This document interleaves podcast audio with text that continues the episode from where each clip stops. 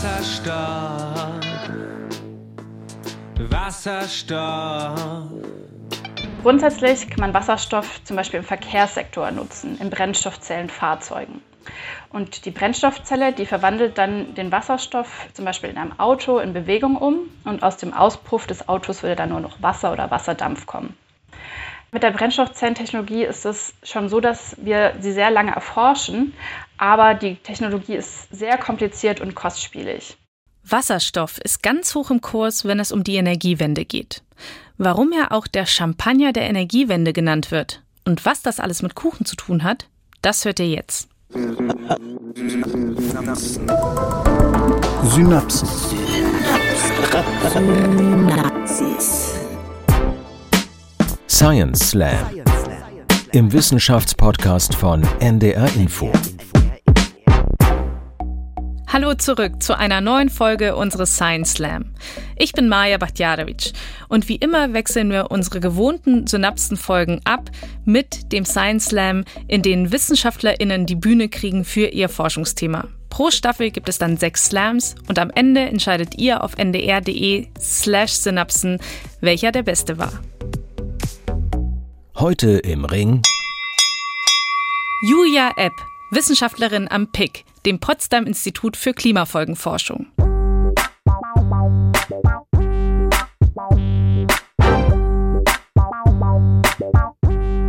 Julia Epp forscht zur Energiewende und vor allem zur Umsetzung der Energiewende in Deutschland. Moin Julia.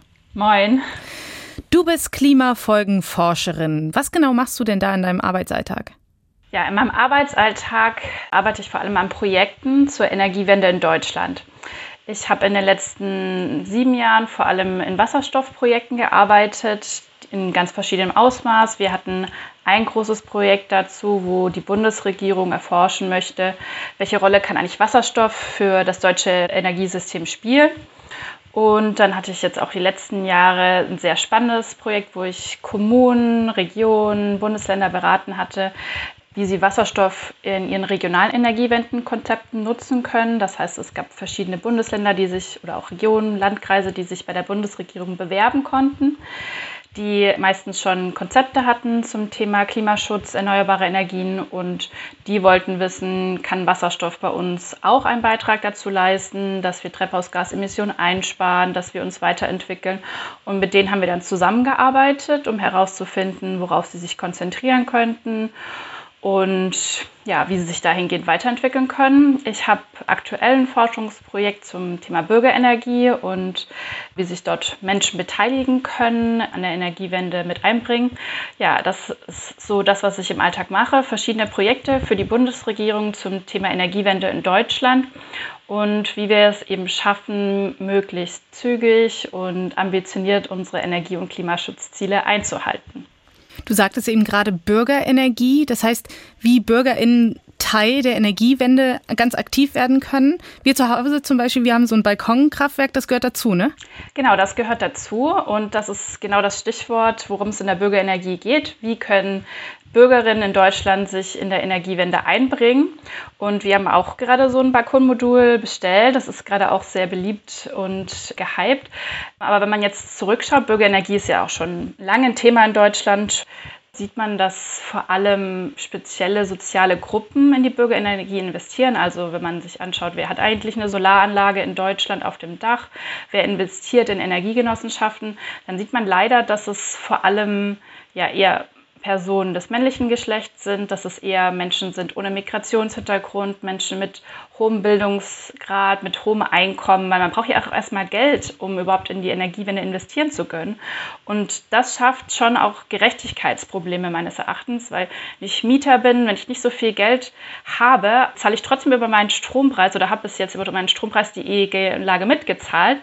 Gleichzeitig profitiere ich davon aber nicht. Und das ist sehr unfair und führt vielen Studien zufolge auch dazu, dass die Energiewende häufig als ungerecht empfunden wird. Und das ist auch nachvollziehbar, wenn die Partizipation oder die Teilhabe in der Energiewende eigentlich jetzt nur von einer speziellen Gruppe wahrgenommen werden kann oder wahrgenommen wird und auch dass Informationsmaterialien so unglaublich komplex sind, dass man sie ohne einen juristischen Hintergrund manchmal gar nicht versteht. Mhm. Ähm, es meines Erachtens auch sehr unfair, weil wenn ich jetzt nicht so einen hohen Bildungsgrad habe oder wenn ich mich vielleicht auch mit der Sprache schwer tue oder mit Verwaltungsprozessen, dass ich dann nicht die Möglichkeit habe, einfach in der Energiewende ähm, teilzunehmen, das ja, ist ein Problem.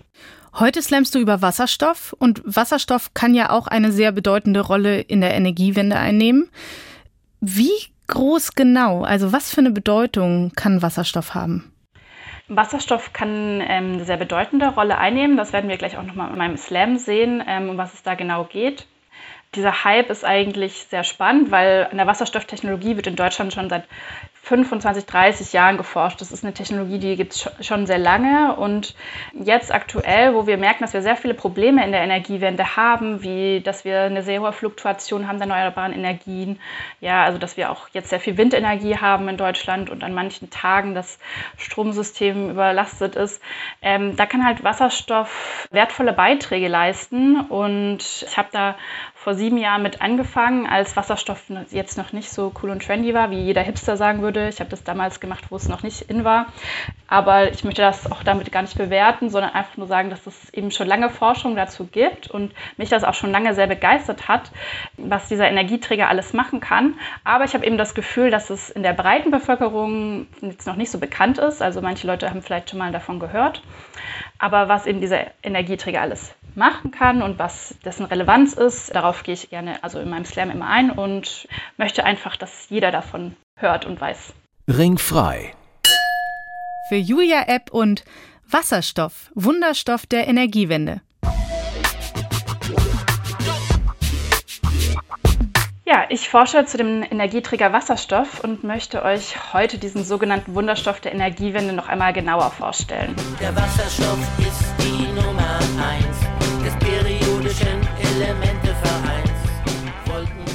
Wasserstoff ist das häufigste chemische Element im Universum und wird mit dem Symbol H abgekürzt. Wasserstoff ist flüchtig, leicht entzündlich und eben sehr, sehr relevant für die Energiewende. Aktuell ist es noch so, dass Wasserstoff zu 95 Prozent durch fossile Energien, also vor allem Erdgas, hergestellt wird. Man kann ihn aber auch mit Hilfe von erneuerbaren Energien herstellen. Und dieses Verfahren, durch das das gemacht wird, das heißt Elektrolyseverfahren. Und in diesem Verfahren wird Wasser in seine Bestandteile Wasserstoff und Sauerstoff zerlegt.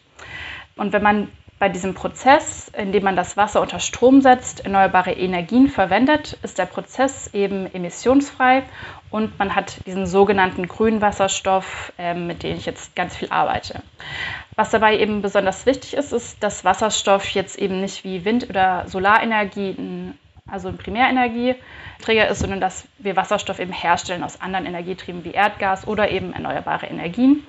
Und deswegen geht Wasserstoff auch für mich Hand in Hand mit dem Ausbau von erneuerbaren Energien. Das heißt, wir brauchen mehr erneuerbare Energien, um auch Wasserstoff zu produzieren. Also wofür brauchen wir den Wasserstoff überhaupt und warum ist er überhaupt wichtig? Wasserstoff wird bisher vor allem in der chemischen Industrie verwendet, zum Beispiel in der Herstellung von Stückstoffdüngern, für Mineralölen, für synthetische Kraftstoffe. Und das hört sich jetzt erstmal alles sehr abstrakt und langweilig an, aber wir benutzen alle in unserem Alltag indirekt Wasserstoff und weltweit ist die Wasserstoffproduktion und Nutzung für 900 Millionen Tonnen CO2 verantwortlich. Und das ist so viel, wie die gesamten CO2-Emissionen von Großbritannien und Indonesien vereint. Also es ist wirklich ein großer Batzen an CO2, die durch die Wasserstoffnutzung und Produktion verursacht werden. Ja, also grundsätzlich kann man Wasserstoff zum Beispiel im Verkehrssektor nutzen, in Brennstoffzellenfahrzeugen. Und die Brennstoffzelle, die verwandelt dann den Wasserstoff zum Beispiel in einem Auto in Bewegung um und aus dem Auspuff des Autos würde dann nur noch Wasser oder Wasserdampf kommen. Damit ist das Brennstoffzellenauto eigentlich auch ein Elektroauto, so wie das batteriebetriebene Auto, das wir alle kennen. Und das Gute eben an Elektroautos, ob jetzt Batterie oder Brennstoffzelle, ist, dass sie, wenn sie mit erneuerbaren Energien betrieben werden, also mit Strom oder mit grünem Wasserstoff, dass sie dann emissionsfrei fahren und so einen Beitrag zur Verkehrswende leisten würden. Aktuell ist es so, dass in Deutschland ungefähr 800.000 Autos mit Batterie fahren und nur 1.500 Brennstoffzellen-PKWs auf der Straße sind. Und warum ist das denn jetzt so, wenn eigentlich beide einen Beitrag dazu leisten könnten, die Verkehrswende voranzubringen und dass wir uns emissionsfrei fortbewegen? Nun ja, mit der Brennstoffzellentechnologie ist es schon so, dass wir sie sehr lange erforschen, aber die Technologie ist sehr kompliziert und kostspielig. Ein billiges Brennstoffzellenauto kostet um die 70.000 und der Bau einer einzigen Wasserstofftankstelle kostet 2 Millionen Euro. Damit ist die Brennstoffzellentechnologie im Vergleich einfach sehr teuer, außer man ist Friedrich Merz. Es gibt aber auch andere Anwendungen, zum Beispiel Brennstoffzellenzüge. Ich bin mit einem in Bremerhaven gefahren und der ist dort auch schon im Einsatz, also den könnte jeder von uns nutzen. Und seit diesem Jahr oder in diesem Jahr sollen auch die ersten Brennstoffzellen-LKWs nach Deutschland gebracht werden. In den USA hat die Firma Anhäuser Busch bereits 800 Brennstoffzellen-LKWs geordert und zwei erste Prototypen waren dort schon im Einsatz. Das Unternehmen hat Bier in zwei Brennstoffzellen-LKWs zum Super Bowl liefern lassen. Und wenn das nicht irgendwie eine Inspiration für uns alle sein kann, selbst Bier kann CO2-Emissionen einsparen. Wasserstoff. Wasserstoff. Es gibt noch viele andere Anwendungen und Prototypen der Wasserstoff- und Brennstoffzellentechnologie, zum Beispiel in der Schifffahrt und im Flugverkehr. Man könnte also mit grünem Wasserstoff auch Treibstoffe herstellen für Flugzeuge und damit wären dann Fliegen wieder klimaneutral, also zukünftig. Und man würde keine Treibhausgasemissionen mehr ausstoßen. Das hört sich ja jetzt echt alles super an. Wo ist jetzt genau der Haken, außer dass es sehr teuer ist? Wir hatten über das batterieelektrische Auto auch schon gesprochen oder auch das Batterie- und Brennstoffzellenauto und die Kosten, die sind eben das eine Problem. Das andere Problem ist die Effizienz. Denn wenn man den Strom von erneuerbaren Energien für den Betrieb eines Brennstoffzellenfahrzeugs verwendet, ist das wesentlich ineffizienter, wie wenn man den, für den Betrieb eines batterieelektrischen Autos verwendet. Okay, Effizienz, Wirkungsgrade, das klingt jetzt alles vielleicht nicht so spannend. Deswegen erkläre ich das jetzt anhand einer Kuchenparty. Ihr ladet eure Familie zu einer Party bei euch ein. Ihr habt einen Kuchen für sie gebacken und diesen unterteilt ihr in zwölf Stückchen. Damit kann jeder von euren sechs Gästen zwei Stückchen Kuchen essen. Zwei für euch, vier für eure Großeltern, vier für eure Eltern und zwei für euren Schatzi. Um den Kuchen auf den Teller von euren Gästen zu bekommen, wollt ihr einen elektrischen Tortenheber benutzen. Den habt ihr extra gekauft, um euren Gästen zu imponieren. Und davon habt ihr zwei zur Auswahl. Einen, der mit Batterie betrieben wird und einen, der mit Brennstoffzelle betrieben wird. Und die Tortenheber, die funktionieren aber nur, wenn sie selbst mit ausreichend Kuchenstückchen gefüttert werden. Also der geht nur an, wenn ihr Kuchenstückchen reinsteckt. Für den Tortenheber mit Batterie heißt das dann, ihr müsst ein Drittel eures Kuchens oder vier Stückchen in den Tortenheber stecken, damit er überhaupt angeht. Okay, dann habt ihr vier Stückchen weniger, dann bekommen Oma und Opa eben nur ein Stückchen Kuchen und ihr und euer Schatzi ist auch nur eins, ist ja okay. Oma und Opa haben auch schon ein paar Jahre auf dem Buckel, die haben in ihrem Leben schon genug Kuchen bekommen, dann kriegen sie eben eins weniger. Für den Tortenheber mit Brennstoffzelle gilt, ihr müsstet drei Viertel oder neun Stückchen eures Kuchens abgeben, damit er überhaupt angeht. Hm, dann bekommen eure Eltern jeweils ein Stückchen Kuchen und euer Schatzi auch eins. Ihr hattet ja nur noch drei übrig und ihr und eure Oma und Opa, ihr geht eben leer aus. Ja, das ist eine dumme Sache. Ihr habt alle zum Kuchenessen eingeladen und das reicht hinten und vorne nicht. Im Umkehrschluss bedeutet das, dass ihr viel mehr Kuchen machen müsstet, wenn ihr alle versorgen wollt. Und wer jetzt denkt, dass er keinen elektrischen Kuchenheber braucht bei einer Kuchenparty, der ist erst gar nicht eingeladen. Okay, dieser Punkt klingt jetzt vielleicht etwas banal, aber er ist sehr, sehr wichtig. Denn umso mehr Wasserstoff wir nutzen wollen, umso mehr Kuchen brauchen wir. Okay, der Kuchen steht hier für Strom aus erneuerbaren Energien. Das bedeutet, wir brauchen mehr als doppelt so viele Wind- und Solaranlagen, würden wir Wasserstoff statt Batterien in unseren PKWs verwenden wollen. Und ja, wir wissen, dass Bayern seine Probleme mit dem Ausbau von erneuerbaren Energien hat. Aber es ist eben so, dass jedes Windrad zählt. Denn was wir in Deutschland nicht schaffen werden, ist unseren Energiebedarf komplett eigenständig mit erneuerbaren Energien zu decken. Höchstwahrscheinlich werden wir auch einen Großteil unseres Wasserstoffbedarfs, selbst wenn wir Energie einsparen werden, aus anderen Ländern importieren müssen. Aber die aktuelle Energiekrise zeigt uns eben, welche Vorteile es hat, wenn wir möglichst viel Energie hier vor Ort erzeugen können. Die Nutzung von Wasserstoff in der Energiewende ist jetzt deswegen nicht abzulehnen. Es macht wahrscheinlich keinen Sinn, ihn in Brennstoffzellenautos zu verheizen, aber wie gesagt, für Schiffe und Flugzeuge könnte Wasserstoff und die Kraftstoffe, die man daraus herstellt, ein wichtiger Weg sein, um klimaneutral zu werden. Und auch für den chemischen Sektor oder die Stahlindustrie ist Wasserstoff eben wichtig und den Bedarf dort zu decken mit grünem Wasserstoff kann einen wichtigen Beitrag zur Klimaneutralität leisten. Aber ein Großteil der Wissenschaftlerinnen geht eben nicht davon aus, dass wir grünen Wasserstoff im Überschuss haben werden. Wasserstoff. Wasserstoff. Ähm, wir müssen spezifisch schauen, wer benötigt wie viel Wasserstoff und wie können wir diese Sektoren oder diese Anwender versorgen. Man bezeichnet Wasserstoff deswegen oft als Champagner der Energiewende. Das ist einer der Gründe, weswegen vor allem die FDP Wasserstoff fördern möchte. Wasserstoff kann aber noch viel mehr für die Energiewende leisten. An Tagen, an denen wir besonders viel Wind haben, könnte man zum Beispiel sagen, dass man lieber an einem Windpark Wasserstoff erzeugt, als die Anlage abzuregeln oder abzuschalten, um das Stromnetz nicht zu überlasten. Wasserstoff kann also einen Beitrag leisten, dass wir ein stabileres Energiesystem haben, basierend auf erneuerbaren Energien. Außerdem hört man häufig dieses Totschlagargument in Diskussionen zur Energiewende, dass im Winter die Lichter ausgehen, wenn mal kein Wind weht und keine Sonne scheint. Aber in Deutschland haben wir ein großes Gasnetz, in das wir Wasserstoff einspeisen können und das auch vor vielen Jahren in Form von Stadtgas getan haben. Wir können also Wasserstoff dem Gasnetz beimischen und ihn entweder zum Heizen verwenden oder auch für andere Anwendungen und im Notfalls eben auch Rückverstrom. Es wäre also möglich, dieses Problem der Energiewende damit zu lösen. Wasserstoff hat wirklich viele spannende Eigenschaften und man kann sehr viel in der Energiewende damit bewirken. Wasserstoff. Wasserstoff. Ja, zum Schluss möchte ich eben noch mal auf einen Punkt eingehen, der mir besonders wichtig ist in dieser Wasserstoffdiskussion und weswegen ich auch immer wieder über dieses Thema spreche. Aktuell wird Wasserstoff nicht in großen Maßen hergestellt oder gehandelt und ihr könnt eben auch wenig Fahrzeuge wahrnehmen und nutzen. Aber ihr seht, dass der Bedarf sehr groß ist und das Anwendungspotenzial immens. Da wir, wie gesagt, auch einen Teil des Wasserstoffs importieren müssen, also aus anderen Ländern hierher holen müssen, versucht die Bundesregierung und die Europäische Union Standorte zu finden, die ein hohes Potenzial haben, erneuerbare Energien zu produzieren, also viel Solar- oder Windpotenzial haben. Und mit diesen Ländern versucht man, Strategien zu entwickeln, dass dort grüner Wasserstoff produziert wird und auch perspektivisch gehandelt. Doch die Auswirkungen dieser Überlegungen sind krasser, als man im ersten Moment vermutet. Denn viele von diesen Kooperationsländern, mit denen wir über Wasserstoff reden, haben noch sehr hohe Reserven an fossilen Energien, wie zum Beispiel Indonesien, Australien, Saudi-Arabien.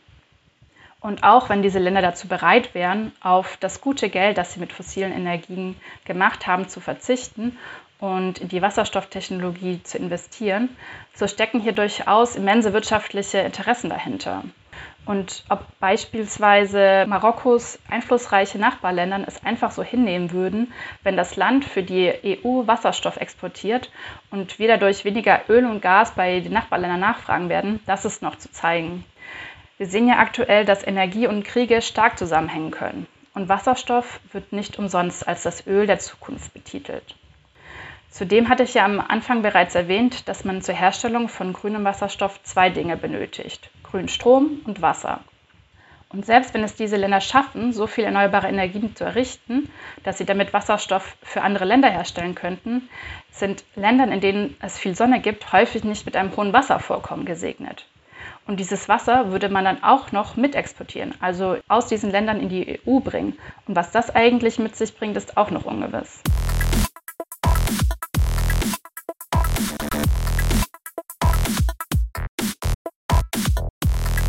Noch ein Fun Fact zum Schluss. Letztes Jahr hat die Bundesregierung 62 Großprojekte zum Thema Wasserstoff bekannt gegeben, die mit 33 Milliarden Euro ausgestattet wurden. Die Investitionen stammen vom Bund, den Ländern sowie privaten Großunternehmen. 33 Milliarden Euro. Um das mal in Relation zu setzen, das wären 38 Elbphilharmonien. Aber die waren ja nicht mal ein Schnäppchen. Zum Vergleich, die Bundesregierung hat auch das Aktionsprogramm Aufholen nach Corona für Kinder und Jugendliche beschlossen. Für 2 Milliarden Euro. Aber Wasserstoff ist ja auch unsere Zukunft, nicht Kinder. Ich danke euch.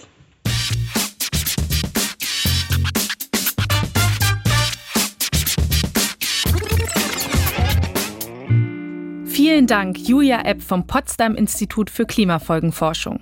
An dieser Stelle noch einmal der Hinweis. Äußerungen der Wissenschaftler und Wissenschaftlerinnen im Podcast Science Slam geben deren eigene Auffassung wieder. Der NDR macht sich Äußerungen zum Thema nicht zu eigen.